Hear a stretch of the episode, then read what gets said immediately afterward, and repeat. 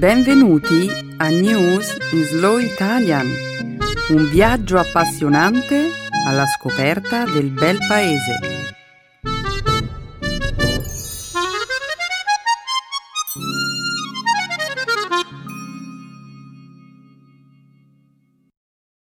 Oggi è giovedì 17 maggio 2018. Benvenuti al nostro programma settimanale News in Slow Italian. Un saluto a tutti i nostri ascoltatori. Ciao Nicola! Ciao Benedetta! Ciao a tutti! Nella prima parte del programma parleremo di attualità. Inizieremo con il trasferimento dell'ambasciata statunitense a Gerusalemme e le violenze scoppiate a Gaza. Successivamente parleremo della reazione dell'Italia a una campagna contro l'aborto, realizzata a Roma da un gruppo conservatore madrileno. In seguito commenteremo una legge sul cosiddetto free range parenting, approvata di recente negli Stati Uniti. Infine parleremo della serata conclusiva dell'Eurovision 2018 che si è tenuta domenica scorsa in Portogallo. Benedetta, che cosa si intende esattamente con free range parenting? Ti leggo la definizione ufficiale. Il concetto centrale è educare i figli incoraggiandoli a prendere decisioni in modo autonomo e senza una costante supervisione da parte dei genitori. Beh, io sono stato allevato esattamente in questo modo. Niente di nuovo. sì, immaginavo che questo sarebbe stato il tuo commento, Nicola. Avremo modo di approfondire questi temi tra un momento. La seconda parte della trasmissione sarà dedicata alla cultura e alla lingua italiana. Nel segmento grammaticale esploreremo l'argomento di oggi, le congiunzioni subordinanti causali. Infine, concluderemo il programma con una nuova espressione idiomatica, dare del filo da torcere. Perfetto, Benedetta. Cominciamo. Sì, Nicola, perché aspettare? Diamo inizio alla trasmissione.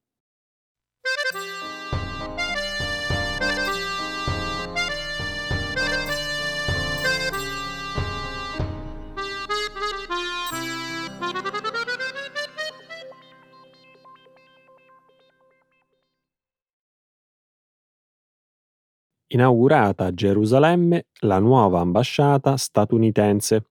Esplode la violenza al confine con Gaza. Lo scorso lunedì gli Stati Uniti hanno formalmente trasferito la loro ambasciata israeliana da Tel Aviv a Gerusalemme, in coincidenza con il settantesimo anniversario della fondazione dello Stato di Israele. A poco più di 60 chilometri di distanza, al confine con la striscia di Gaza, una serie di violenti scontri tra palestinesi e soldati israeliani ha provocato circa 60 vittime mortali e oltre 2700 feriti tra i palestinesi. Il presidente Donald Trump aveva annunciato lo spostamento dell'ambasciata lo scorso dicembre, rompendo una consolidata tradizione in politica estera e con la posizione ufficiale della maggior parte degli alleati degli Stati Uniti. Tra le 800 persone presenti alla cerimonia di inaugurazione dell'ambasciata c'erano la figlia di Trump, Ivanka, accompagnata dal marito Jared Kushner e il segretario del Tesoro Steven Mnuchin. In un videomessaggio registrato, il presidente Trump ha ribadito il pieno impegno degli Stati Uniti verso un accordo di pace duraturo. La giornata di lunedì ha fatto segnare a Gaza il massimo numero di vittime dal 2014.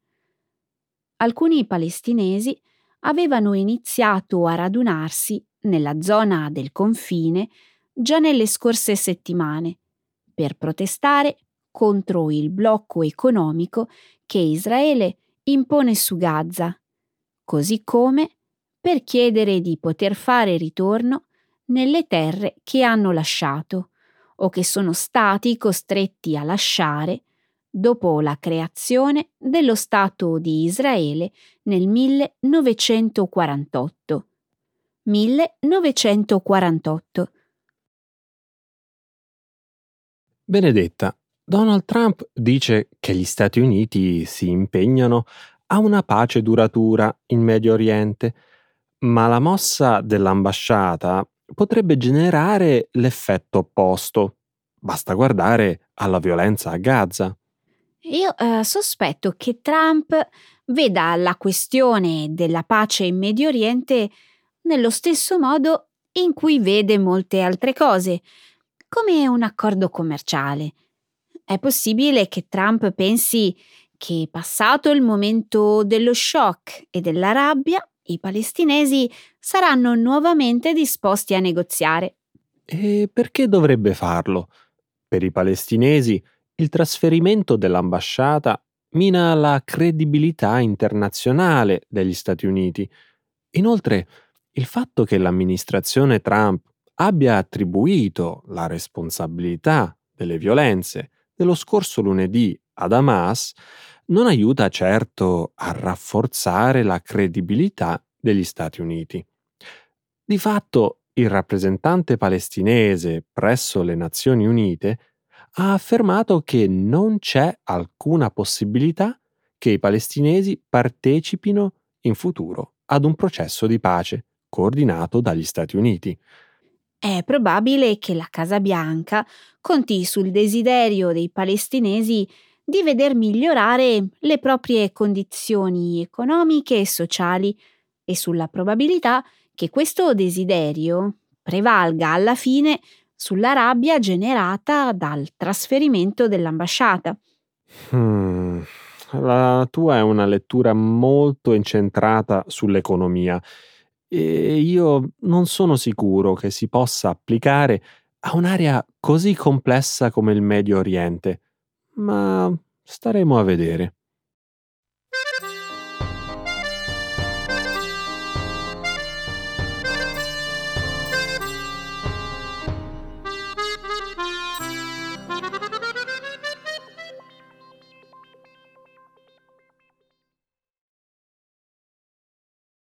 Manifesti anti-aborto scatenano un'ondata di proteste in Italia. Lo scorso lunedì, un'organizzazione conservatrice madrilena ha fatto affiggere una serie di manifesti a Roma, sui quali si poteva leggere la frase L'aborto è la prima causa del femminicidio nel mondo accompagnata dall'hashtag Stop Aborto. La campagna coincide con il quarantesimo anniversario dell'approvazione della legge che nel 78 legalizzò l'aborto in Italia e precede una marcia per la vita che avrà luogo a Roma sabato 19 maggio. Sulla sua pagina Facebook il gruppo Citizen Go afferma che l'aborto ha ucciso milioni di ragazze, provocando inoltre gravi conseguenze fisiche e psicologiche sulle donne che lo praticano. In Italia numerosi politici e diversi gruppi femministi hanno criticato i manifesti, definendoli gravemente offensivi e sottolineando il fatto che il loro contenuto distorce il significato di femminicidio, una parola normalmente usata con riferimento all'uccisione di donne da parte di uomini. Nella serata di martedì, il Comune di Roma ha ordinato la rimozione dei manifesti. In base alla legge italiana, l'aborto è legale nelle prime 12 settimane di gravidanza. Nel periodo successivo è permesso solo se la vita della madre è in pericolo o in presenza di un'anomalia del feto. I medici, tuttavia, possono rifiutarsi di praticare un aborto presentando un'obiezione di coscienza. Secondo i dati ufficiali, il 70% dei medici italiani rientra in questa categoria. Benedetta, io pensavo che il dibattito sull'aborto legale fosse per lo più risolto in Europa. Ma campagne come questa, e ovviamente il referendum sull'aborto che avrà luogo in Irlanda il prossimo 25 maggio, rivelano che non è così. Sì, nella maggior parte dei paesi europei l'aborto è legale, ma ad animare il dibattito molto spesso non è tanto la legalità dell'aborto, quanto l'atteggiamento generale della società. In che senso, Benedetta? Prendi il caso dell'Italia, per esempio. L'aborto nel nostro paese è legale, ma questo non significa che non ci sia uno stigma sociale attorno a questo tema. Di fatto le donne che vogliono abortire spesso si trovano ad affrontare delle difficoltà concrete. Mm, capisco. Ad ogni modo, la buona notizia è che la percentuale degli aborti praticati in tutto il mondo sta diminuendo. Negli ultimi 25 anni, a livello globale, il tasso è sceso di circa il 13%, mentre nel mondo sviluppato la percentuale di aborti praticati è scesa del 40%.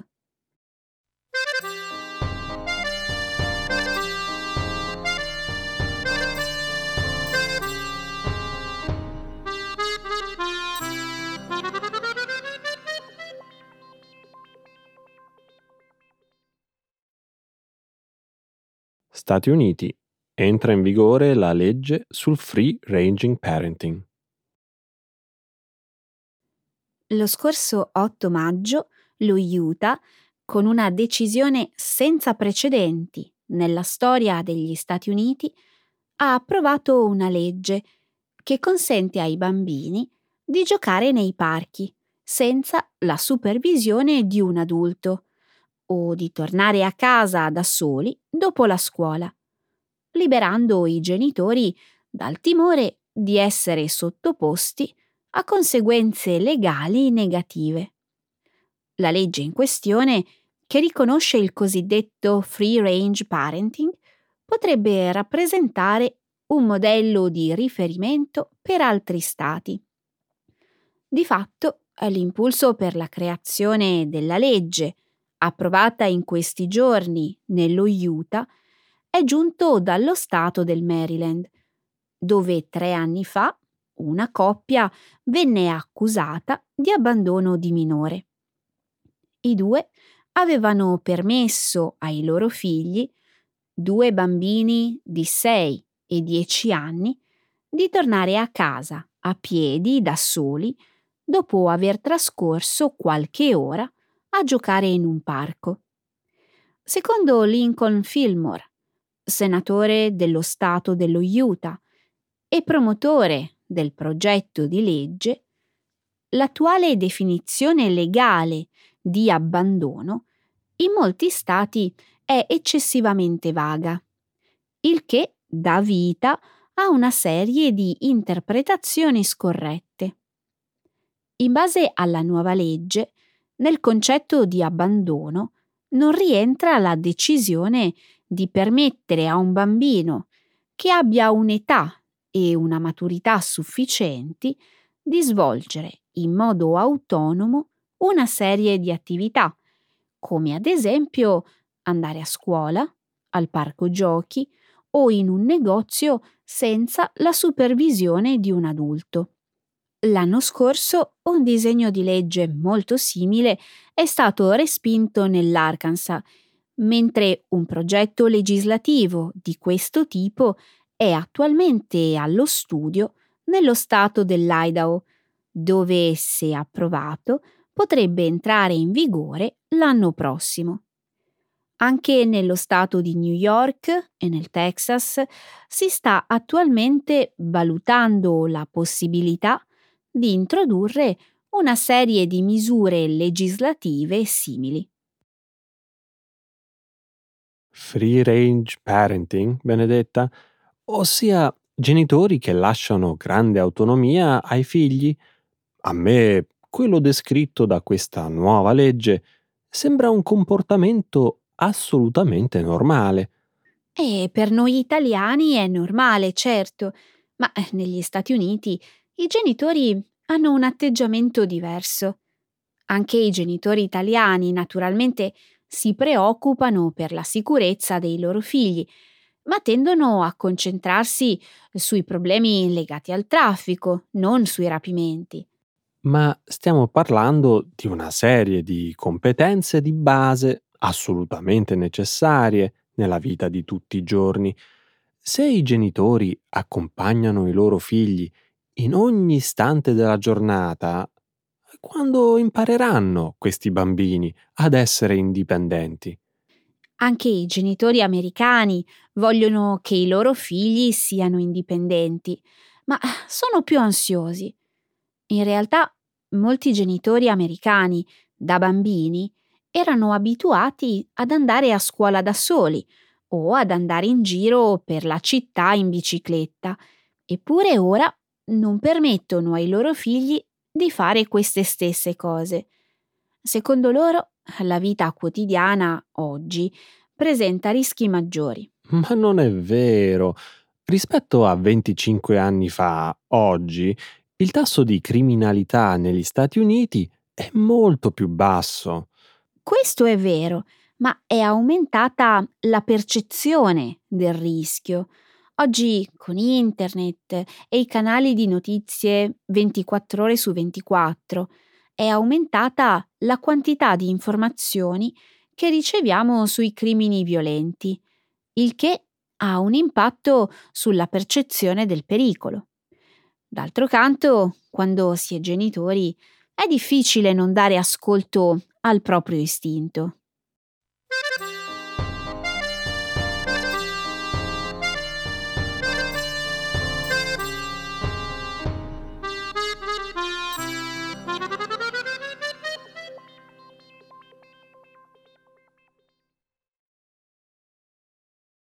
Israele vince l'Eurovision Song Contest.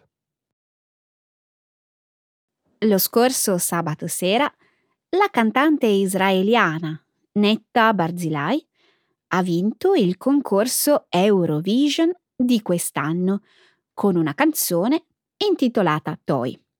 La performance animata da stravaganti rumori, simili al verso di un pollo, e pannelli decorati con gatti della fortuna giapponesi, ha sconfitto la sensuale Fuego, il brano presentato dalla concorrente di Cipro, e la ballata pop Nobody But You, la canzone che rappresentava l'Austria. Alla competizione di quest'anno hanno partecipato 43 paesi. Per la prima volta dal 2011 nessun paese si è ritirato dal concorso. Sebbene Toy venisse indicata tra le canzoni favorite, dopo una vittoria alla semifinale dell'8 maggio, negli ultimi giorni molti bookmaker avevano indicato il brano, presentato da Cipro, come il probabile vincitore della finale di sabato. Anche le ballate You Let Me Walk Alone del tedesco Michael Schulte e Together del cantante irlandese Ryan O'Shaughnessy sono state tra le favorite. Come già in passato, anche quest'anno l'attualità politica ha avuto un certo peso nella manifestazione. Sabato un uomo ha interrotto la performance della cantante britannica Suri, gridando a tutti i nazisti dei media britannici chiediamo libertà. Si ritiene che l'uomo che è stato velocemente allontanato dal palco dalle guardie di sicurezza, sia lo stesso che lo scorso gennaio aveva fatto irruzione su un palco durante una cerimonia di premiazione a Londra. Benedetta, la canzone che ha vinto quest'anno e quella che ha vinto l'edizione dell'anno scorso non potrebbero essere più diverse. Tu hai visto la finale? Certamente, Nicola, è l'Eurovision. E hai ragione. Il brano che ha vinto quest'anno era diverso. Ho l'impressione che non ti sia piaciuto molto. Beh, è una canzone divertente e molto attuale, dato che il testo allude al movimento Me Too, ma sinceramente c'erano altre canzoni che mi piacevano di più. Ad esempio? E ad esempio quella dell'Italia. E non lo dico perché sono di parte. Il tema principale della canzone, eh, la capacità di riprendersi dopo un attacco terroristico, mi è sembrato perfetto per questo momento storico. Mm, lo pensi davvero? A me è sembrato un tema troppo impegnativo per l'Eurovision. Sì, può darsi, ma le canzoni tristi vanno di moda ultimamente. Lo dici per la canzone di Salvador Sobral che ha vinto l'anno scorso? Non solo, Nicola. Prima che la competizione di quest'anno avesse luogo, la BBC ha analizzato tutte le canzoni che hanno partecipato al concorso dell'Eurovision dal 2006. Otto volte su dodici a vincere è stato un brano più triste rispetto alla media delle canzoni presentate più triste della media. E come l'hanno stabilito? Alcuni studiosi hanno analizzato una serie di elementi come la chiave, l'armonia e il ritmo dei brani, tutti elementi che contribuiscono a creare un'atmosfera di allegria o tristezza. E hanno scoperto che rispetto al 2006 le canzoni in gara quest'anno erano il 30% più tristi. Mm, interessante. Comunque, devo dire che sono contento che questa volta abbia vinto una canzone allegra. Mi sembra che sia esattamente ciò di cui il mondo ha bisogno.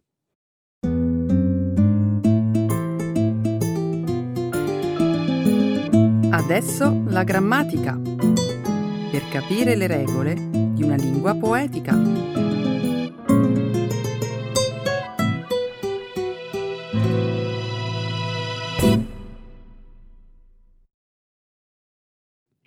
Causative Subordinate Conjunctions Di recente ho letto un'indagine pubblicata da Tannico, un'enoteca nota online.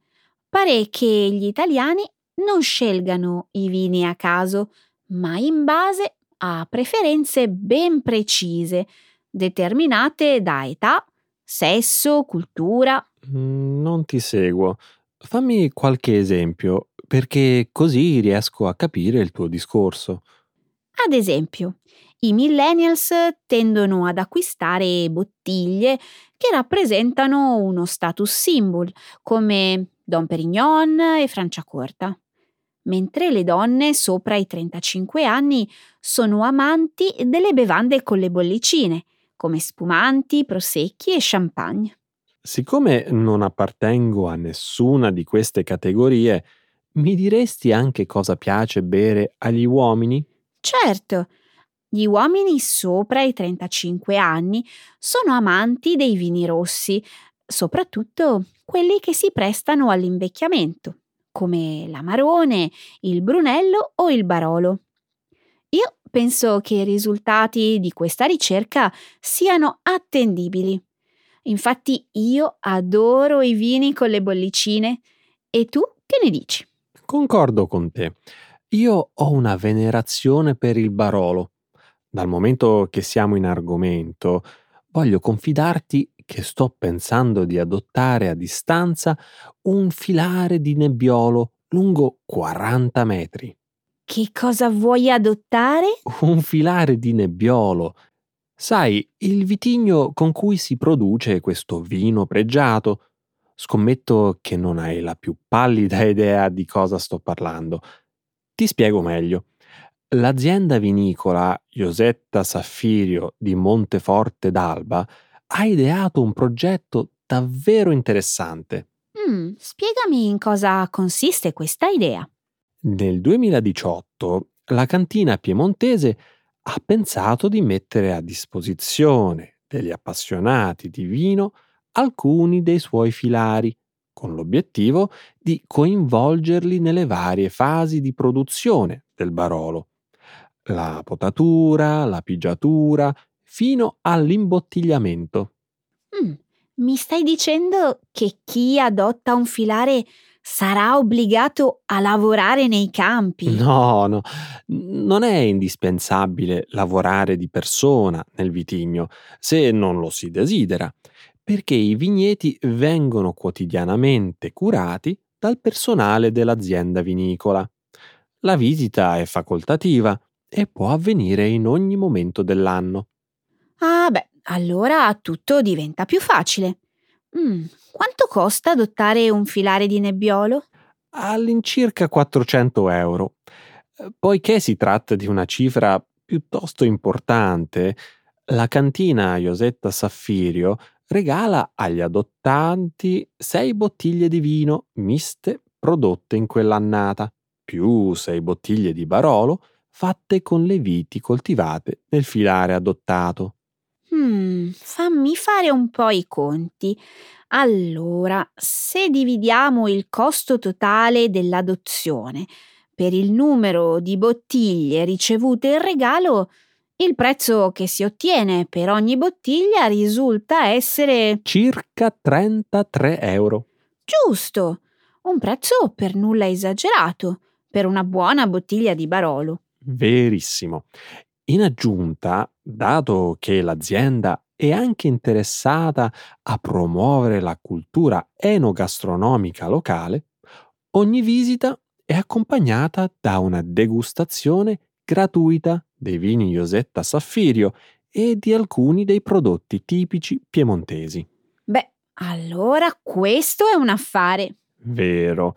Adottare un filare di nebbiolo, inoltre, garantisce la sopravvivenza dei piccoli produttori vinicoli e contribuisce a salvaguardare il paesaggio vitivinicolo, dichiarato patrimonio dell'umanità dall'UNESCO.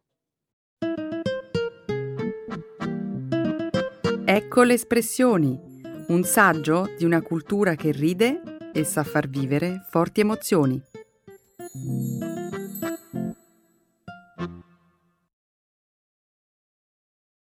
Dare del filo da torcere. To give someone a hard time. Ho una domanda che ti darà del filo da torcere. Che ne pensi dell'uso di parole inglesi nella lingua italiana? Non vedo nulla di male nell'utilizzo di qualche anglicismo.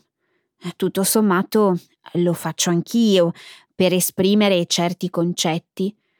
Credo però eh, che si debba fare attenzione a non abusarne. Concordo con te, ma come si fa a tracciare un limite oltre il quale l'uso delle parole inglesi può definirsi eccessivo? È una domanda difficile che mi dà filo da torcere. Posso pensarci un attimo? Lascia perdere. Concentriamoci su argomenti un po' meno astratti. Diverso tempo fa, la prestigiosa Accademia della Crusca ha ripreso il Ministero della Pubblica Istruzione per l'uso eccessivo di anglicismi nei propri documenti.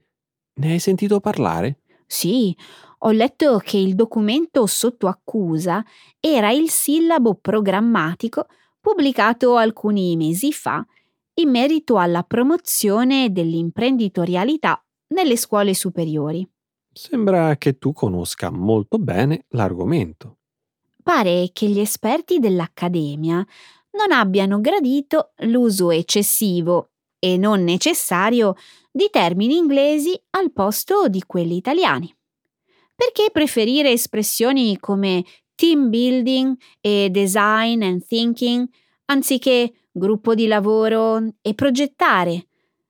Oppure scrivere che gli studenti possono comunicare le proprie idee attraverso pitch deck. Mm, non pensi che i linguisti della Crusca abbiano un po' esagerato? In fondo l'uso di anglicismi è piuttosto comune nella nostra lingua. Forse il giudizio dei linguisti è stato un tantino severo, ma credo sia giusto privilegiare l'uso di espressioni italiane rispetto a quelle provenienti da altre lingue. Si corre il rischio di spersonalizzare la nostra lingua, non credi? Certo che accusare il Ministero dell'Istruzione di promuovere l'abbandono sistematico della lingua italiana è esagerato. Immagino che ciò avrà dato parecchio filo da torcere a coloro che hanno redatto quel documento.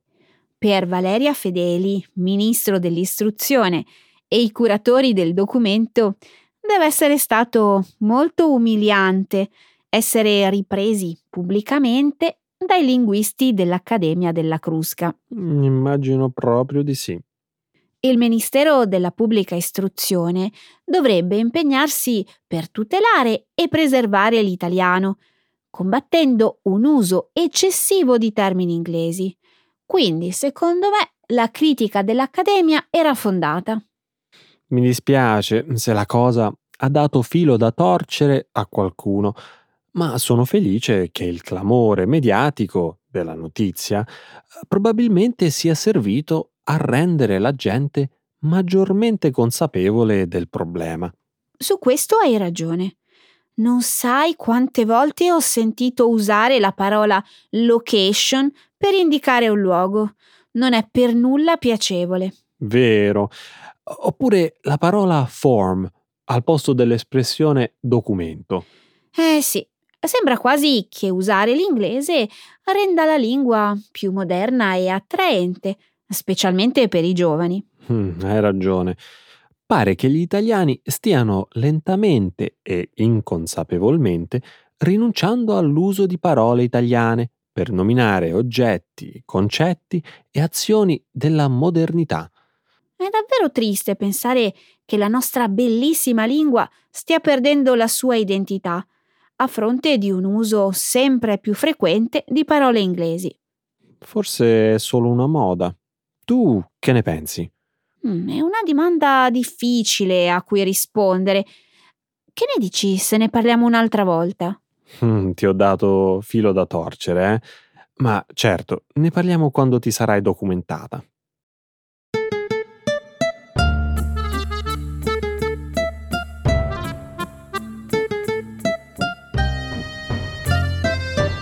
Ok Nicola, tempo finito, tempo di saluti. Grazie mille Benedetta per avermi avuto con te oggi. Ci vediamo la settimana prossima. A presto, ciao ciao.